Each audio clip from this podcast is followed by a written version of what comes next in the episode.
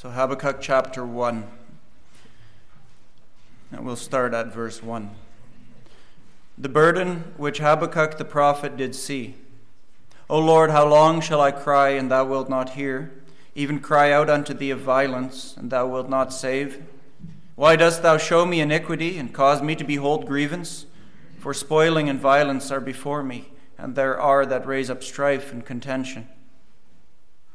Therefore the law is slacked and judgment doth never go forth. For the wicked doth compass about the righteous, therefore wrong judgment proceedeth.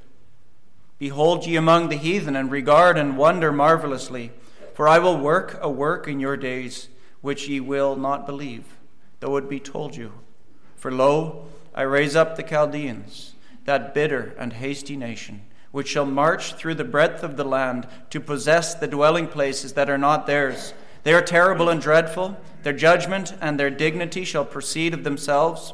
Their horses also are swifter than the leopards, and are more fierce than the evening wolves. And their horsemen shall spread themselves, and their horsemen shall come from far. They shall fly as the eagle that hasteth to eat.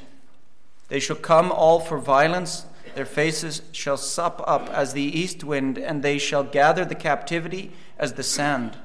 And they shall scoff at the kings, and the princes shall be a scorn unto them. They shall deride every stronghold, for they shall heap dust and take it. Then shall his mind change, and he shall pass over and offend, imputing this his power unto his God. So far. Let us pray. O Lord, as we turn to these ancient words spoken so many years ago, in a time in which the people of Judah were under severe wrath and judgment. Lord, we pray that we would see the parallels, that we would think deeply about these things. Pray for young people, pray for elderly, pray for those of us who are in the midst of our human life, as it were. Lord, that all of us would behold this morning the word as it is proclaimed that we would behold Christ and know him and love him, and that he would be altogether precious to us. In his name I pray. Amen. So this morning I'm going to be dealing with verses 6 and 7, as was mentioned in the liturgy. So um, verses 6 and 7 For lo, I raise up the Chaldeans, that bitter and hasty nation which shall march through the breadth of the land to possess the dwelling places that are not theirs. They are terrible and dreadful their judgment and their dignity shall proceed of themselves. I have three points this morning, and they are raw justice, robbed inheritance, and rugged rule. Raw justice, robbed inheritance, and rugged rule. First of all, raw justice. You see here, as we saw last time in verse 5, God is calling the people of Judah to look. He's calling Habakkuk to look and the few righteous people that may still be among the people of Judah. And now in verse 6, he gets clear as to who's speaking because we didn't see in verse 5 yet the author here. It says, For lo, I raise up the Chaldeans. So he first of all, remember, he says, Stop looking among yourselves, look beyond your borders. Look really far beyond your borders because the Chaldeans were being raised up. Next time, I'm going to plumb a little bit into the depths of who are these Chaldeans. This time we'll just remember that they are the Babylonian armies that had just defeated the enemy at Carchemish, right? Assyria and Egypt had fallen. But the reality is, we have to see in this text, it's not so much the Chaldeans that are at issue, it is God that is speaking. And he says, I raise them up. It is a reality. As almost it is that God is establishing that the power to dominate is coming from him, not the Chaldean army, which looks so t- powerful and so fierce. This is not just permissive language. A lot of people say, well, God just allowed them to do this. No, God says, I am raising them up. I am bringing them into the land. This is active causal involvement, not merely description, as some versions may have it, almost as well a deed is being done over there. No, God says, I am doing a deed. It's very strong in the Hebrew. And so we see, as we saw before, that in this answer, God is answering Habakkuk's charge that God is inactive, that God is not present, that God has not seen the plight of his people and seen the wickedness. No, God is stirring up major activity. The unbelievable events that erupted in the world in the past week. We mentioned Israel. We look at the wars. We talk, look at the barbaric slaughter of Christians in Nigeria, and we hardly hear about it. But all these things are happening, and our sovereign God is inscrutably at work in all of these things. We've got to remember that the, the ascension of the Babylonian army was completely unexpected. Everybody thought the Assyrian Empire would last for eons, and it didn't. Within 20 years, Babylon came before that, it was a non entity. And now, under the will of providence, God brings them up. And what's interesting about the Babylonian Empire is it came fast and it would go away overnight when Cyrus takes the Babylonian army. You see how God is at work? He, he raises up empires and he brings them down. And he doesn't react like we do, right? We're reactionary by nature. After all, we try to plan ahead, we, we try take foresight, and we, we think, okay, this makes the most sense. But God never reacts. He's always orchestrating everything according to His perfect will. And because His will is immutable and it transcends everything, everything that is unfolding, though it be the plans of men, are ultimately His sovereign plans being executed. Do you believe that? Because if you believe that, it will help you as you work through the struggles, the challenges, the fears that might be in your life right now. Because if you think they're not in a sovereign's hands, you're going to be afraid. But Jesus tells us, be not afraid. Every hair on your head is numbered. Now we've got to be careful in this text because the prophet is not just merely giving a historical prediction look, the Babylonians are coming. No, the Lord, through Habakkuk, is making a theological point in the prediction. Because what's not at question in Habakkuk as he raises the charge is God, are you really sovereign? He doesn't ask that question. No, the question that Habakkuk has raised is God, you are sovereign. Why aren't you just? Where's the justice here? Why aren't you vindicating your name? The whole thing here is about justice. Why, sovereign God, are you doing this?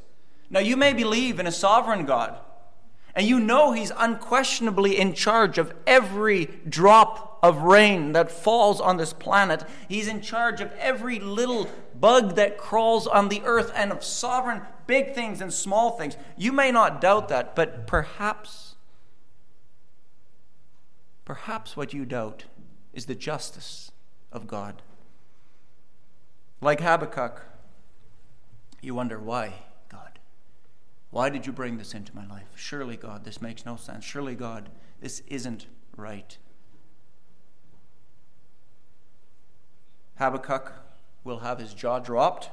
His measures of justice will be overwhelmed as God unpacks the vastness and perfection of true justice, which is his justice, which is so inscrutable that to think that all of the events that are happening in the world are God who will never, ever minimize, marginalize, or compromise his justice.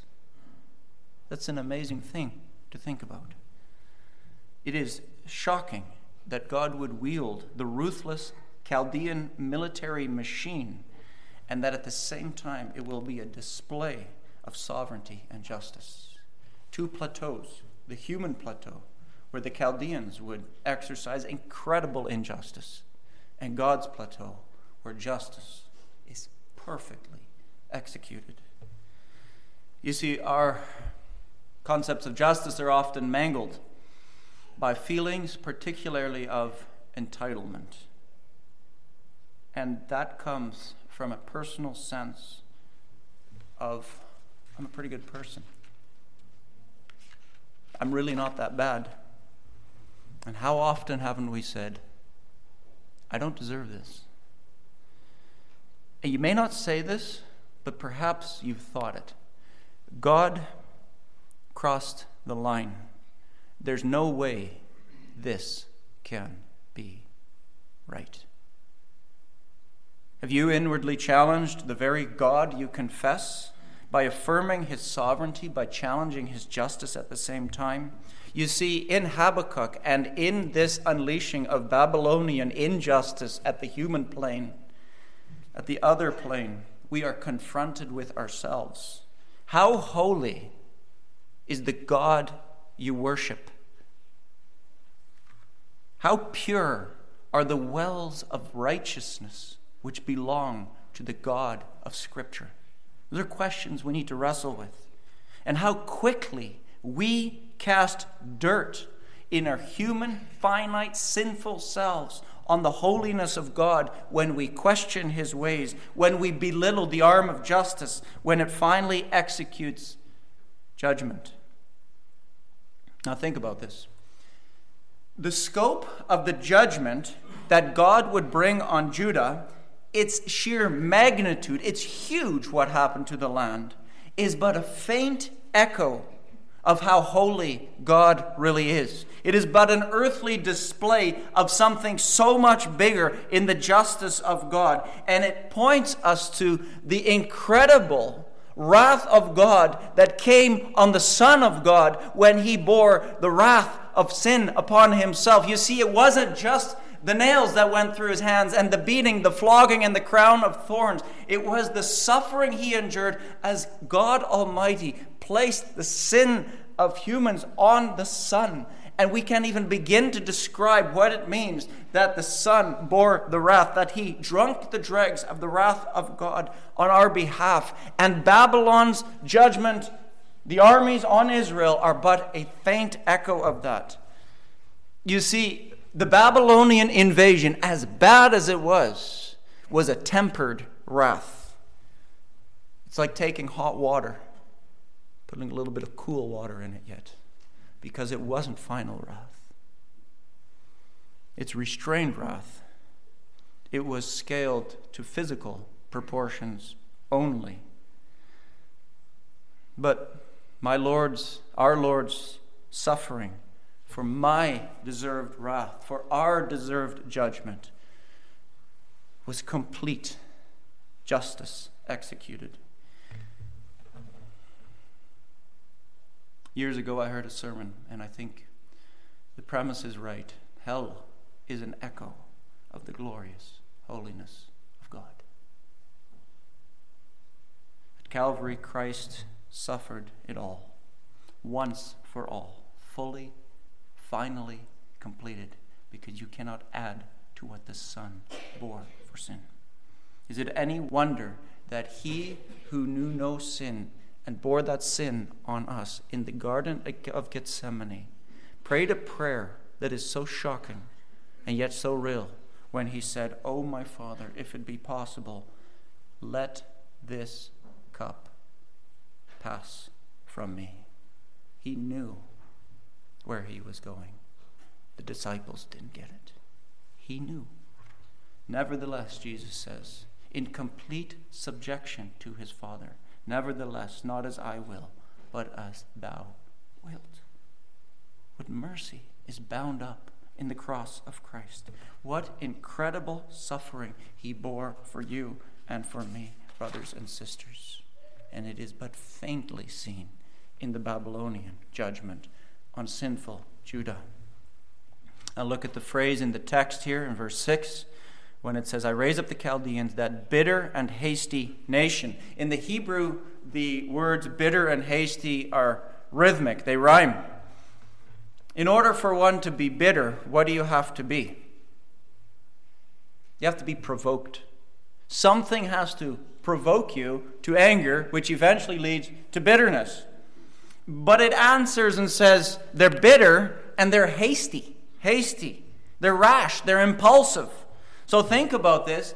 Babylon was not provoked by Judah, not at all.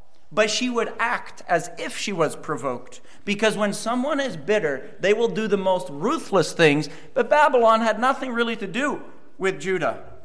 She would be rash instead. She would be violent. She would be irrational. in what she does. Now, there's an amazing lesson in this because God, as we've mentioned, always judges perfectly. God is never hasty. In fact, the Bible says he's long suffering, he forbears, he's patient. But when he finally brings judgment upon Judah, he does so in a way that actually exposes something in Babylon and it exposes something in Judah because Judah was filled with violence. We saw that earlier in the text, uh, verse 2.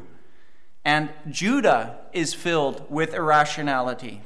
And now in judgment, she would reap the same. Perhaps we must see the judgment of God on our nation with the irrationality we see in so many places in this country. Who can make sense of what's happening to the sanctity of life when we have doctors being paid to take away the lives of the most vulnerable? That is completely irrational. Or perhaps, how do we understand the mutilation of bodies to satisfy sexual ideologies? That is completely irrational. What logic is there to hiring policies that are driven by woke ideologies? It's irrational. And perhaps God is bringing upon Canada a judgment of irrationality, just like he did with irrational Babylon on Judah. And how opposite again. Babylon and Judah are to the lion of the tribe of Judah, the Lord Jesus Christ, because the Lord Jesus Christ was not hasty. The Lord Jesus Christ was not irrational. The Bible says of him, A bruised reed shall he not break, and a smoking flax shall he not quench. And then it says these words that we so often don't think about in this marvelous prophecy. And then it says this He shall bring forth judgment unto truth. Everything our Lord does is 100% pure. But it is pure and tender. Christ has the spirit of mercy. He heals the broken.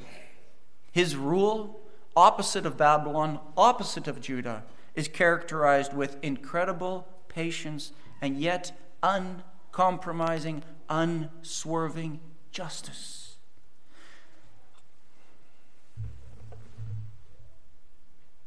The Lord has delegated authority on this earth to magistrates, to parents, and to other spheres.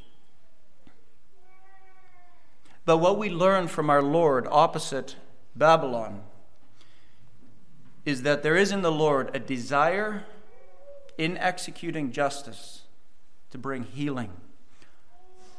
Those of you who are in authority, whatever position the Lord has placed you in, it should not be the pain of acid on a wound that you pour out, but it should be as iodine, which promotes the healing. Fathers, men, leaders, future leaders of home and society, here's a question are you, am I, cultivating bitter and hasty judgment or Christ like tenderness, at the same time tethered to uncompromising judgment unto truth? Are you holding both as our Lord is tender to the smoking flax and yet unswervingly pure in his judgment? Are we doing that? This brings me to my second point robbed inheritance. Robbed inheritance. Notice Habakkuk says, which shall march through the breadth of the land. That word breadth is only used six times in the entire corpus of the Old Testament. Now, everywhere else it refers to pleasant, delightful, and safe places. Think about that delightful, pleasant, and safe places. Here the Chaldeans march through that. It's turned on its head. The breadth of the land, it says, would be overrun. Were there any places left that were pleasant for Jews to be? Was there anywhere where they could hide? Again, judgment on Judah parallels something. It's paralleling here in a faint echo final judgment. Have you considered the breadth of Judgment Day? Literally, in the Hebrew here, it actually reads not the breadth of the land, it reads the breadths, plural, of the land. Babylon would overwhelm multiple targets here. Dwellings, captives, kings, rulers, nations would be conquered in this judgment. Farmers were minding their own business, and suddenly they would be overrun. And on Judgment Day, there will be people that are just minding their own business, and the Lord will return in judgment. Fenced cities would crumble. Even then, on that day, you cannot wall up behind the fences of your own righteousness. It will not work on that day. Even Jerusalem, the city of God, the city of the temple, when Babylon swept in, would fall. Surely, on that day, you cannot plead the fact that you went to church 52 Sundays out of the year. Young people, Youth often leads to a feeling of invulnerability. Nothing's going to touch me. Surely my health is strong. Surely my skills will keep me secure. Surely I'm a nice person. I won't see trouble. Mark well what you trust. Mark well how vulnerable you really are. This morning I was reading Gurnall, Christian in Complete Armor, and he talks about life. And he says, It is on lease with you. You do not own it, and you do not know when the master who owns your life might take it. There's another angle to this breadth of the land. It doesn't just talk about the breadth of final judgment on everybody. For although Babylon was the rod of God's judgment on his rebellious covenant people, here, note that word on his rebellious covenant people, the same phrase, marching over the breadth of the land, gets used in the New Testament differently. As armies again will march on the covenant. People, turn with me, please, to Revelation chapter 20. I'll start at verse 7. And when the thousand years are expired, Satan shall be loosed out of his prison, and shall go out to deceive the nations which are in the four quarters of the earth, Gog and Magog, to gather them together to battle, the number of whom is as the sand of the sea. And here it is. And they went up on the breadth of the earth and compassed the camp of the saints about and the beloved city, and fire came down from God out of heaven and devoured them. Now, I'm not going to get into eschatology here and the different views on what the thousand year reign is. That, that's not what I'm after. Verse 9 At the end of time, the target again is the camp of God's people, the city he loves, in Habakkuk's day, Babylon was unstoppable as she bore down on Jerusalem. The enemies of God have always sought to wipe out the people of God. That is on the agenda, that is their mission. And here we see the final assault of the wicked world. They will pass over the breadth of the land once again, accumulating as the sand of the sea all the ungodly will come and amass themselves against the church, against the beloved, the saints, it says. Now, the armies of hell may come swarming about to destroy the church, but unlike that temporal judgment on Judah, rebellious Judah, sinful Judah, Judah that was not the Judah of faith, the last Judah, the last Israel, the people of God, those who are born again, will be kept from this judgment by God Himself. Because you know what's interesting in this entire thing? When Babylon came, we know what they did to Judah because the Bible tells us. Nebuchadnezzar, it says in 2 Kings 25 9, it says, did this. And catch this carefully, see if you catch it. And he burnt the house of the Lord, and the king's house, and all the houses of Jerusalem, every great man's house, burnt he with fire. Do you catch the redemptive reversal here? In the final assault, the enemies of God will be destroyed with fire. And there are piles of allusions here. Later on, you could look at Revelation 11 and see how this fire will ultimately be executed by the word that comes out. There's a beauty in this, in this redemptive reversal. Oh, to know our precious Lord today, who keeps us in pleasant places. What mercy it is that our sovereign Lord, the covenant God, defends his people always that victory belongs to the Lord. The only true and everlasting hope and security we have, whereas Babylon marched through the breadths of the land and there was no security, in Christ we are completely secure. We opened up this morning with Psalm 125, 1 and 2. They that trust in the Lord shall be as Mount Zion, which cannot be removed, but abideth forever as the mountains are round about Jerusalem. So who? The Lord is round about his people from henceforth, even forever. You see, if we cast ourselves upon the sure refuge of the Lord Jesus Christ, the breath of God's judgment will not fall on us. Looking to Christ, our great shepherd, our great deliverer. We join those of faith from all generations who the book of Hebrews says this declare plainly that they seek a country, an eternal one. Although unbelieving Judah fell, the new covenant people and everybody bound up in the Lord Jesus Christ and kept secure under his blood will be protected. Neither sin, our own sins, nor death that will one day come, nor hell will ever march through the land of the eternal Canaan. It will never touch it, it will never come close. Resting in Christ, the Bible says we receive a kingdom that cannot be moved. What a hope! What a hope. Now back to our text. As it says, to possess dwelling places that are not theirs.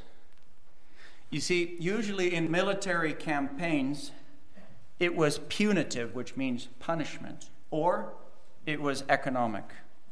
But it was usually not occupational. It was either to punish or to plunder. Usually they would subjugate the people so they could get tribute money and leave them in their lands. Just let them work and we'll take a good stiff tax. Or we'll just slaughter them all because we are having some sort of reprisal. But it's interesting here, and, and many commentators noted this. This judgment that Babylon has of Judah is different. It's not regular, it's not normal. The real emphasis in the Hebrew here falls on the word to possess. Now, what does that trigger in your mind? To possess. When you know your Bible, when you know your Old Testament, when you know who this people are, it's Judah. It's Israel, the people of God. That same word, Yaresh, is very frequently used in Israel in its conquest of the promised land. In fact, 71 times in Deuteronomy alone, that word is used. Here's an example it says, That ye may go in and possess, there's our word, the land which the Lord God of your fathers gave you. You see, this is stock covenant language of the takeover of Canaan from the covenant Lord. And again, this is a covenant reversal. Israel possessed a land they had not built. Listen to this from Deuteronomy 6.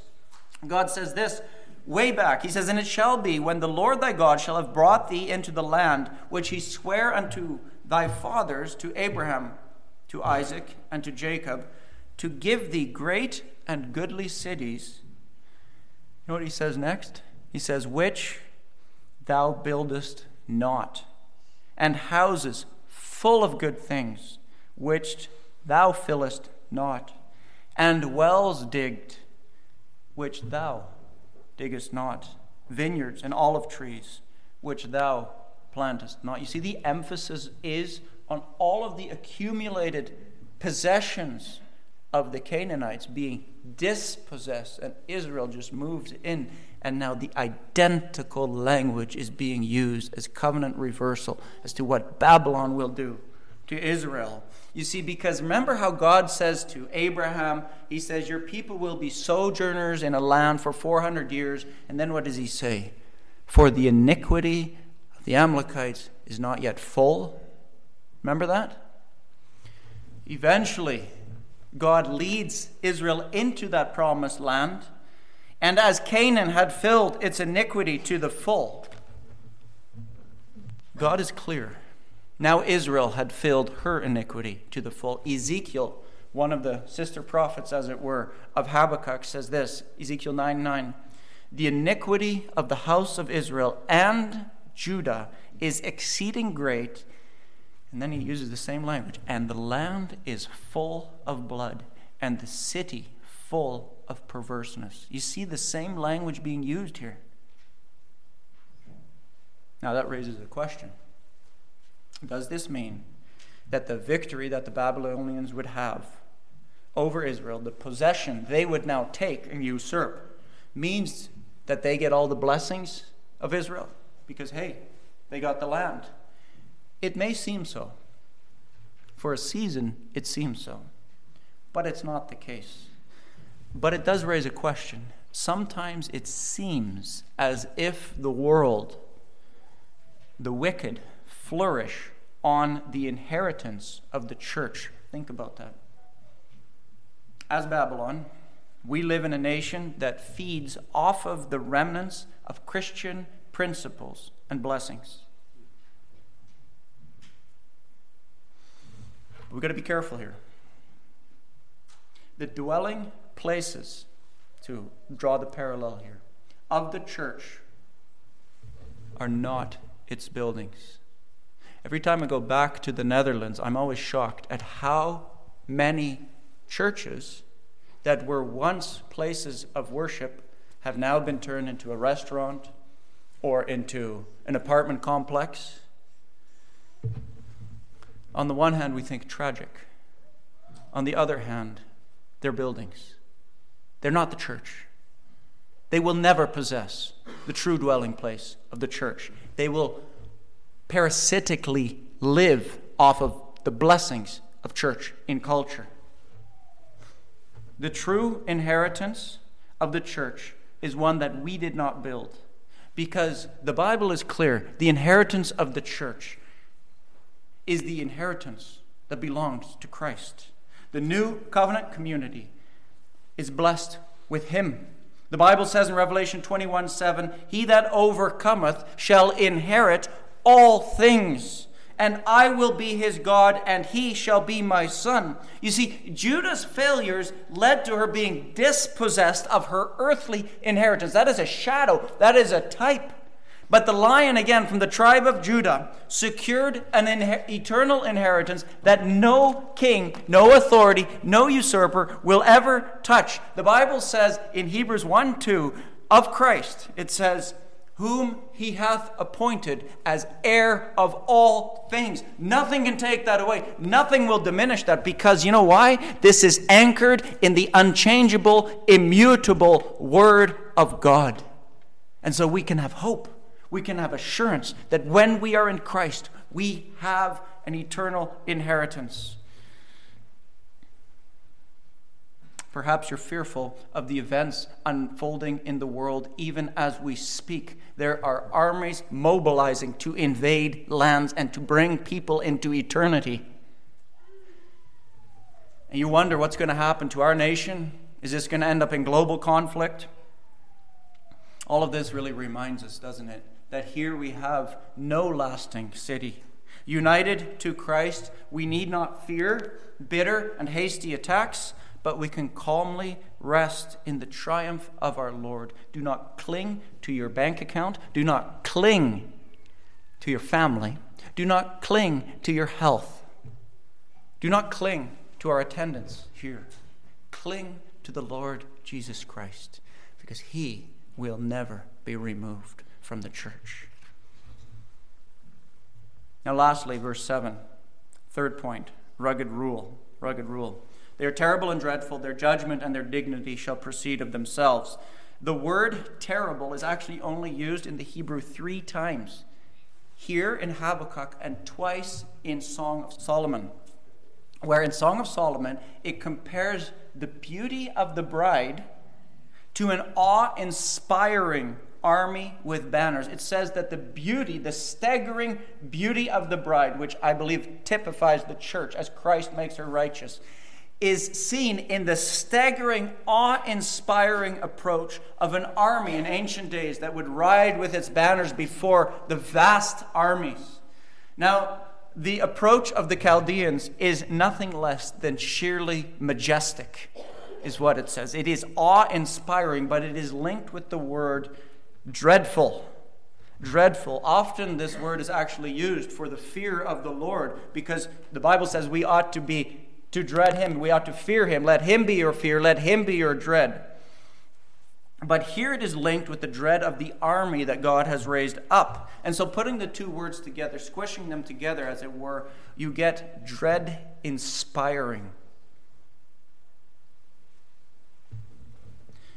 The very people who had been told to fear the Lord will now find out, and we have to remember this, that when one does not fear God, they will slavishly fear and dread the enemies of God's people. Who do you fear most in your life? Pause and think about that. Who do I fear most in my life? Have you considered that the fear of the Lord is the only fear that leads to life? Have you considered that? The fear of the Lord is the only fear that leads to life. Look at the text. It says, Their judgment and their dignity shall proceed of themselves. It is no throwaway that he uses the word judgment here, mishpat. Mishpat, we saw in an earlier sermon, is often linked with Torah. The Torah and the mishpat, the law and the judgments that proceed from the law. But here the play is happening on that same word because if you look back at verse 4, that same word gets used twice. Therefore, the law, the Torah, is slacked and mishpat, judgment, doth never go forth, for the wicked doth compass about the righteous, therefore wrong, mishpat, judgment, proceedeth. Is linked together indubitably. Where Habakkuk had bemoaned the fact that God's law was not rightly upheld, God's covenant standard, the Torah, was tossed aside and judgment was slacked, and, and there was corruption among the judges. There is in this text, in this little phrase, their judgment and their dignity shall proceed from themselves, is another covenant reversal as they had been dispossessed of their dwelling places, their land that they had not built. Now God says, You will also be dispossessed of your law, because now their law, their judgments will rule. You reap what you sow, God says. The Babylonians, when it says their judgment and their dignity shall proceed of themselves, basically that means they call their own shots. They're a law to themselves. Sometimes invading armies will allow local magistrates to continue to judge as kind of vice regents under them, to continue to be arbiters in the land. Not Babylon. Babylon wants to run the whole thing. Local magistrates are spurned. Chaldean authorities rule the roost. Now, linking that with the word dignity is really interesting. The word dignity, because not only their mishpat, their judgment, and their dignity, it says, shall proceed of themselves. Because dignity is a fairly rare word in the Bible. It means their exaltation, it means being raised up. Where God and God's law is not raised up, man will raise up himself, and he will become a law. You know what we call that? Autonomy. Auto, nomos, self law. We live in a culture that is rife with autonomy. It is rooted in sin and rebellion. It is rooted right back to the garden when the serpent said, What? to Eve? Take of the fruit. And ye, notice the plural, ye, y'all, shall be as what? What does he say? As gods. What are gods? Exalted, dignified beings.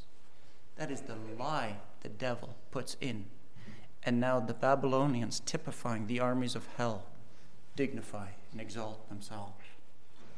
It is a curse to be ruled by those for whom good and evil are a matter of personal preference. Because what happens when personal preferences collide? What happens? You prefer this rule? I prefer this rule. Who runs the roost? Who wins? Might makes right. That's where we see tyranny. Autonomy leads to tyranny, where the Torah and the Mishpat, the law and the judgments, are slacked. Autonomy takes over, and we get tyranny. That's how it works, and it is a judgment of God when that happens. John Gill says of this verse, he says, These Babylonians will usurp power, and they will take upon them an authority over others of themselves, which all must submit unto. No mercy and pity, no goodness and humanity are to be expected from such lawless and imperious enemies. Look around in the world, look at governments, look at regimes, and you will see by what law they run based on how they exercise their judgment. Now, perhaps you shake your head at injustices. You look around and you can't believe people are doing certain things, and you're blown away with some of the incredible statements made on the news lately. You can't believe journalists are saying some things. About a week ago, I spoke with a young man who had some audacious statements to make. He couldn't believe things were happening the way they were. He was confident his ways were right. So we chatted a bit, and then I asked him, I said, By what standard? I said, I have a question before you go home. Where do you ground your morals? You know his answer? I've never thought about that before.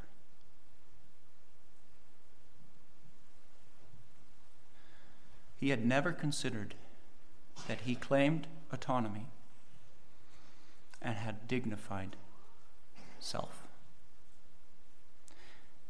A culture that is overrun is one that no longer appeals to the law of God, the objective standard written in the Word of God. Something happened around the 1700s. It's a movement, if you remember in social studies, it was called the Enlightenment. The Enlightenment was man and reason are the measure of all things. And the Enlightenment culminated in a revolution. Which one was it? It was the French Revolution that galvanized the saying, the rule of reason. Man's reason is now law, and it has swept over the West. Perhaps you've heard someone argue. I have talked with so many people very intelligent people that will say this as long as I am not hurting someone else, it's okay. You heard that before? I hear that a lot. You know what they say? They say that, sorry. And here's the question to ask them But who decides when it hurts someone?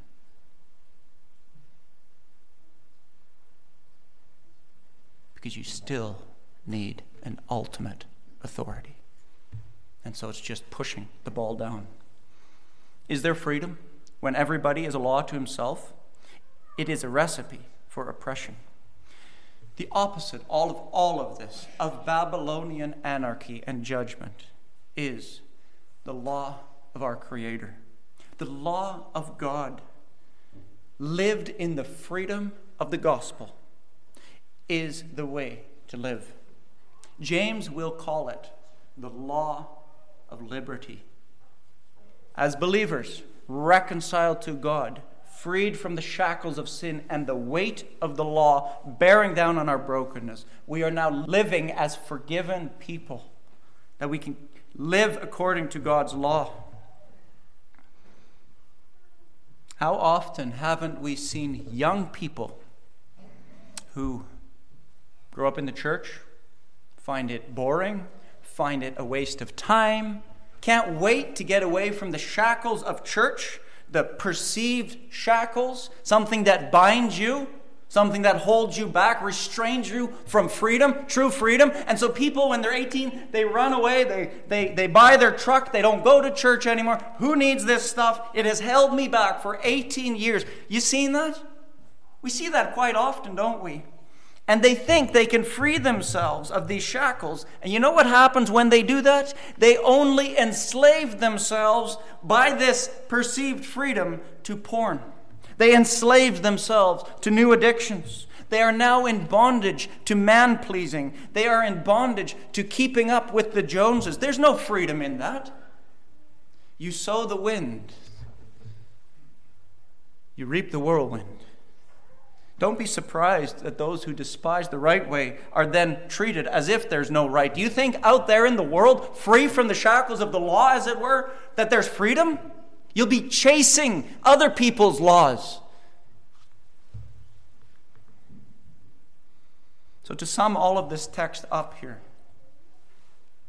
before we look at Babylon and think, oh, that was them, the Babylonians, I'd never be like that, can I gently ask all of us? To consider our own hearts here for a minute. There are times when we are, when I am, no different than the Babylonians. When you strained your finances in the last month to buy that thing, that toy, that item that you really wanted, whose law of prudence did you consult? When you were bitter towards a spouse or a child or a friend this week, whose law gave you that right? When you justified gossip, whose law was on top? When biblical counsel was rejected, did you place your feelings above God's law? Perhaps, just maybe, perhaps, the Babylonian ways have more sway within the covenant community than we think.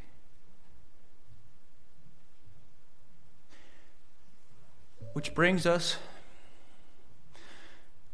after self reflection, the need to reflect on Christ. Because as we sang, when we've hopelessly lost our way. When we start to perceive God's ways as shackles, it is a time to draw near to Him in repentance and to look to Him who never lost the way. What mercy there is in the Lord Jesus Christ, our great King. There's no greater King than the Lord Jesus Christ because the Bible says He always upholds justice and righteousness. Think of Jesus. In his life, the Christ, which means the anointed one, the King, fulfilled the law to perfection. Peter says, Who did no sin, neither was guile found in his mouth. In his death, he bore the curse for lawbreakers like you and me. The Bible will then say that all who are found by the faith of the Lord Jesus Christ, united to him by faith, it says, There is now, therefore, now no condemnation to them which are in Christ Jesus. The law, the guilt of the law has been completely wiped in Jesus Christ for the sinner who calls upon him. And in his call, this same Messiah, this same ruler, commissions not compromised standards, not low standards for the church. Oh no, perfect standards. Everything our King calls you and me to is with perfect warrant. John says this then, and this is the commandment that we should believe on the name of his Son, Jesus Christ, and love one another as he gave us commandment. That undoes the gossip, that undoes the bitterness. That is a completely different life. It is a life of freedom found and secured in precious blood of the Lord Jesus Christ. The Bible says that in his rule, the Lord Jesus Christ shall not judge after the sight of his eyes, neither reprove after the hearing of his ears, but with righteousness shall he judge the poor, and reprove with equity for the meek of the earth. And he shall smite the earth with the rod of his mouth what he says, and with the breath of his lips shall he slay the wicked. You link that to Revelation. Out of his sword, mouth comes a two edged sword. So look, dear people, look today at the awe inspiring banner of the army of the Lord Jesus Christ. Look to Christ today. He is perfect righteousness as opposed to Babylonian righteousness, and He is leading us to an eternal inheritance that cannot be shaken. Hallelujah. Praise Jehovah. Amen. Let's pray. Oh Lord God, we thank you for your precious word. We thank you for the Lord Jesus Christ, that great shepherd, that great Savior and deliverer. And we thank you that anybody here who looks to him can be saved. Oh Lord, what a mercy, what a gospel, what a hope. In Jesus' name.